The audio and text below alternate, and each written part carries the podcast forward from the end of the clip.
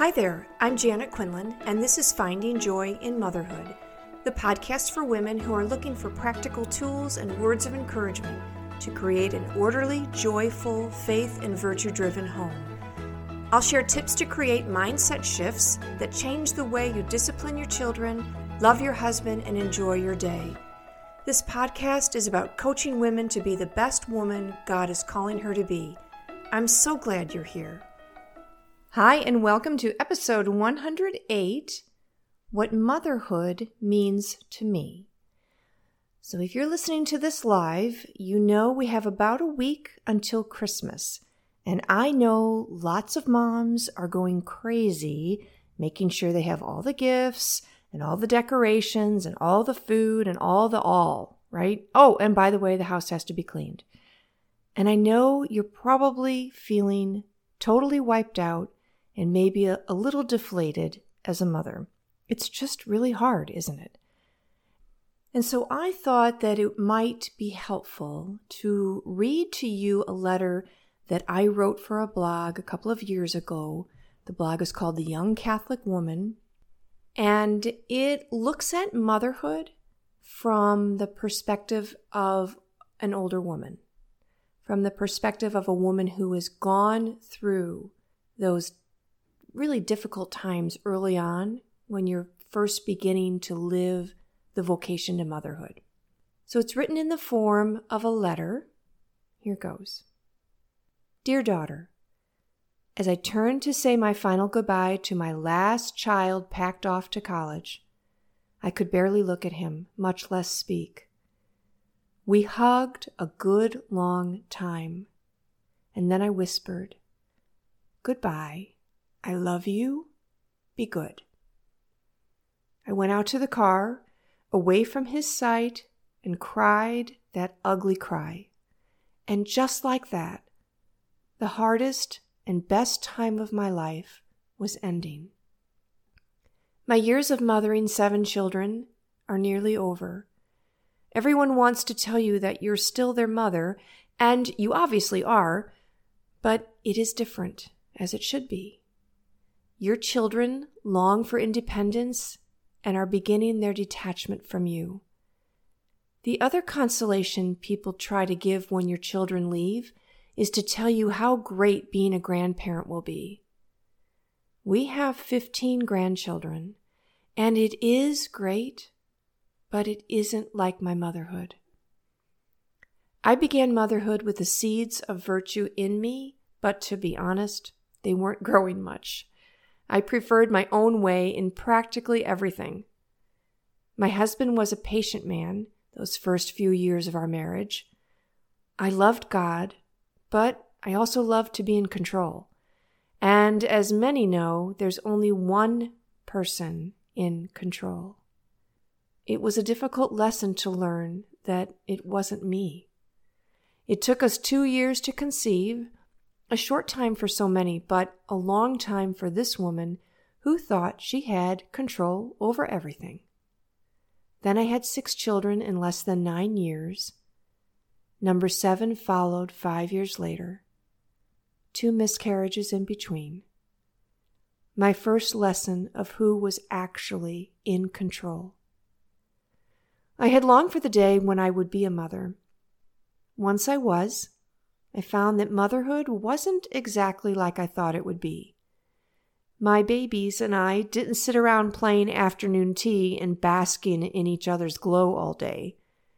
I spent the days, like most moms, wiping up crumbs, making meals, doing laundry, and correcting behavior. I learned how to keep a home and keep the chaos to a minimum. I was happy, and the children were delightful. Well, most of the time. But I struggled with loneliness and emptiness. A feeling of, is this all there is? Wiping bottoms, faces, and cleaning up crumbs? I was a little envious when my husband went off into the big, exciting world of work, fancy lunches, work travel, and a paycheck. Little did I know how much my husband missed me and the children and would have much rather been home. Men don't often communicate that need. So I spent my early mothering days just managing and keeping my head above water until the next day when we would get up and do it all over again. It seemed boring and monotonous without much of a connection to my soul. When I was pregnant with my fourth child, God blessed me with an opportunity to go on a retreat where I first heard the message that we all have an individual call from God, a call, a vocation that is the path to our holiness.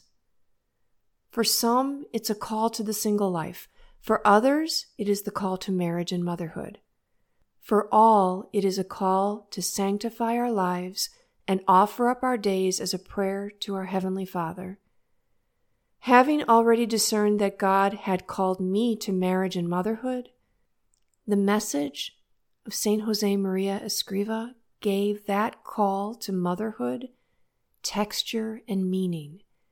I saw how my faith and my vocation could and should be unified. My marriage and motherhood were the path to my sanctity. It was kind of like that moment in The Wizard of Oz when Dorothy opens the door to Munchkin Land. Suddenly, my day became technicolor and purposeful. Motherhood had new meaning for me.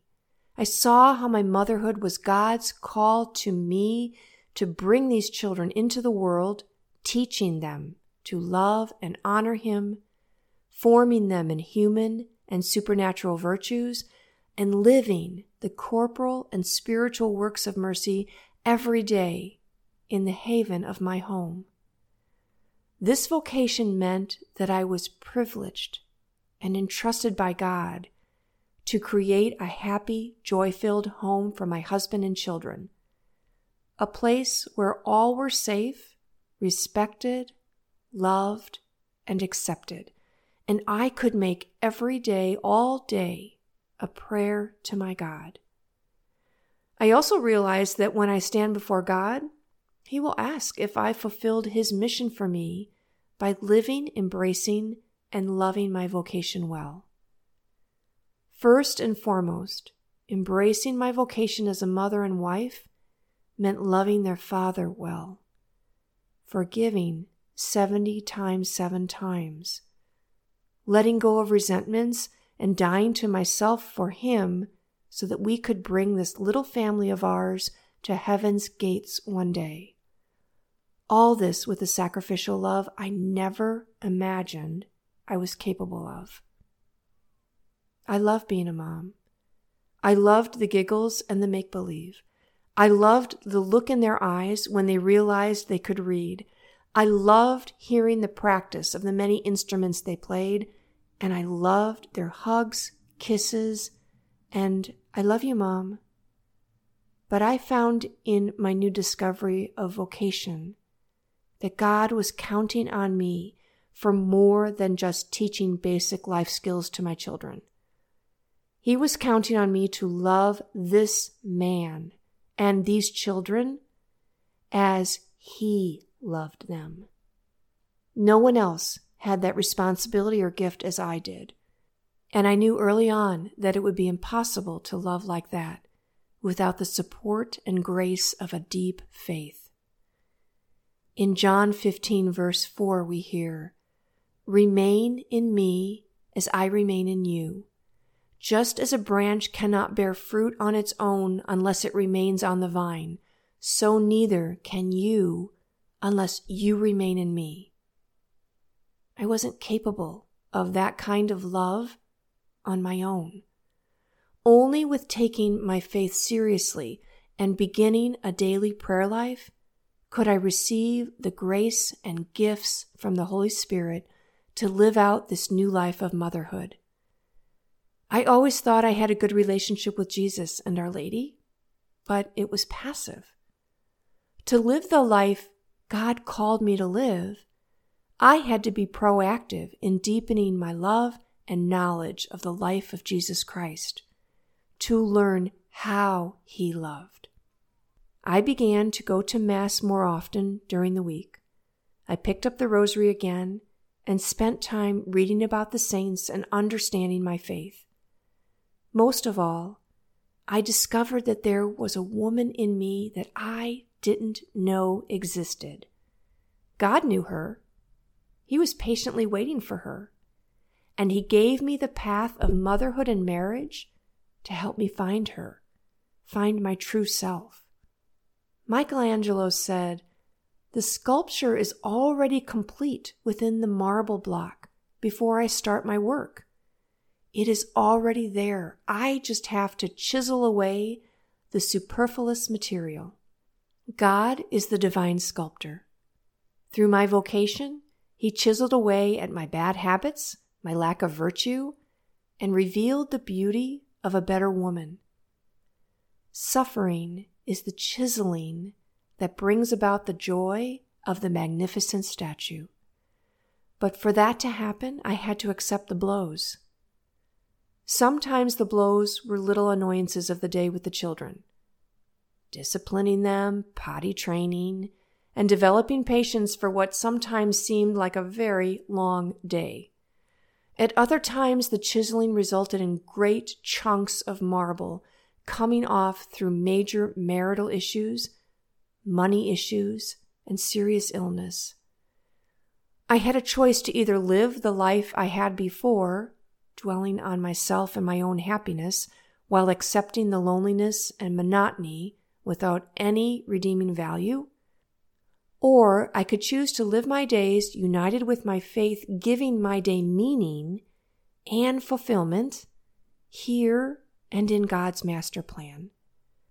The more I stopped resisting the refinement of the sculpting, the more I could see the woman I was called to be. Through the vocation of motherhood, not only has God given me the grace, along with my husband, to form our beautiful children, but also the grace to let Him form me, to learn to be tender, patient, forgiving, and less anxious. Rather than mundane and lifeless, motherhood was my journey towards God. And so, my prayer for you is that you open yourself up to hear God's call for you. Ask Him to reveal to you His path of sanctity for you. If it is to the single life, either for now or for forever, what a blessing and joy you will be for those around you. You can embrace your tender, caring, nurturing heart and become a spiritual mother to nieces, nephews, and friends. Let your vocation challenge you to connect more deeply with God and those around you. Did my motherhood shape my faith, or rather, did my faith shape my motherhood? I'm not sure I have the answer, but after that retreat, when I understood that I wasn't just marking time here, that I had a mission from God, I knew that when I embraced my vocation, with a joy and fervor I had not done before. Vocation and faith worked together to change me and to grow in virtue and love. Seek his mission for you. Embrace the woman you were meant to be as she emerges from the block of marble. Let your vocation change you. Let the sorrows and contradictions of each day challenge your weaknesses and cultivate your virtues. See in your vocation, in your feminine genius, how fulfilling the days can be when you have a supernatural outlook and offer your day to God. All right, here's a PS. As many of you know, a couple of months ago, I started the Reimagine Motherhood monthly coaching program for moms who want to learn practical tools and coaching in their mindset to achieve happy marriages, disciplined children, and well run homes. We've had two months under our belt. The first month was about dealing with difficult family members. The second month was about navigating expectations of others and of ourselves. In January, we'll be talking about how to establish effective routines, schedules, systems, methods, whatever you want to call it, that will help you have a smoothly running home. These are things that I have learned that have changed everything about the way my home functions. Establishing these systems and routines and how to prioritize what we need to do took away all the stress and the anger and just everything about running a home that made me crazy. So make sure you join for January. Start off your year well with a firm grasp of the practical tools and the mindset, especially the mindset that will help you achieve the practical tools so that your home will be orderly and clean and peaceful, and it will be the sanctuary that you really want. So, if you're interested, I'm going to open up registration for Reimagine Motherhood. Uh, it will open up the Monday after Christmas, December 27th, and it will be open through the 31st. That's Monday through Friday. And you can register to join us in Reimagine Motherhood um, at findingjoyinmotherhood.com forward slash waitlist. Make sure you get yourself on the waitlist, and then I will send information to you as soon as we open registration. That way, you can begin January 2022, and you might have some New Year's resolutions with some really practical tools that work and the mindset to achieve them. All right, findingjoyinmotherhood.com forward slash waitlist. I hope to see you in the membership. Do you have a life coach who helps you be the woman you want to be, the woman God has called you to be? Who helps you sort through your marriage or parenting difficulties and helps you create the mindset you need to embrace your vocation with joy and gratitude? If you're looking for a coach, I would be so honored to help you email me at janet at findingjoyinmotherhood.com.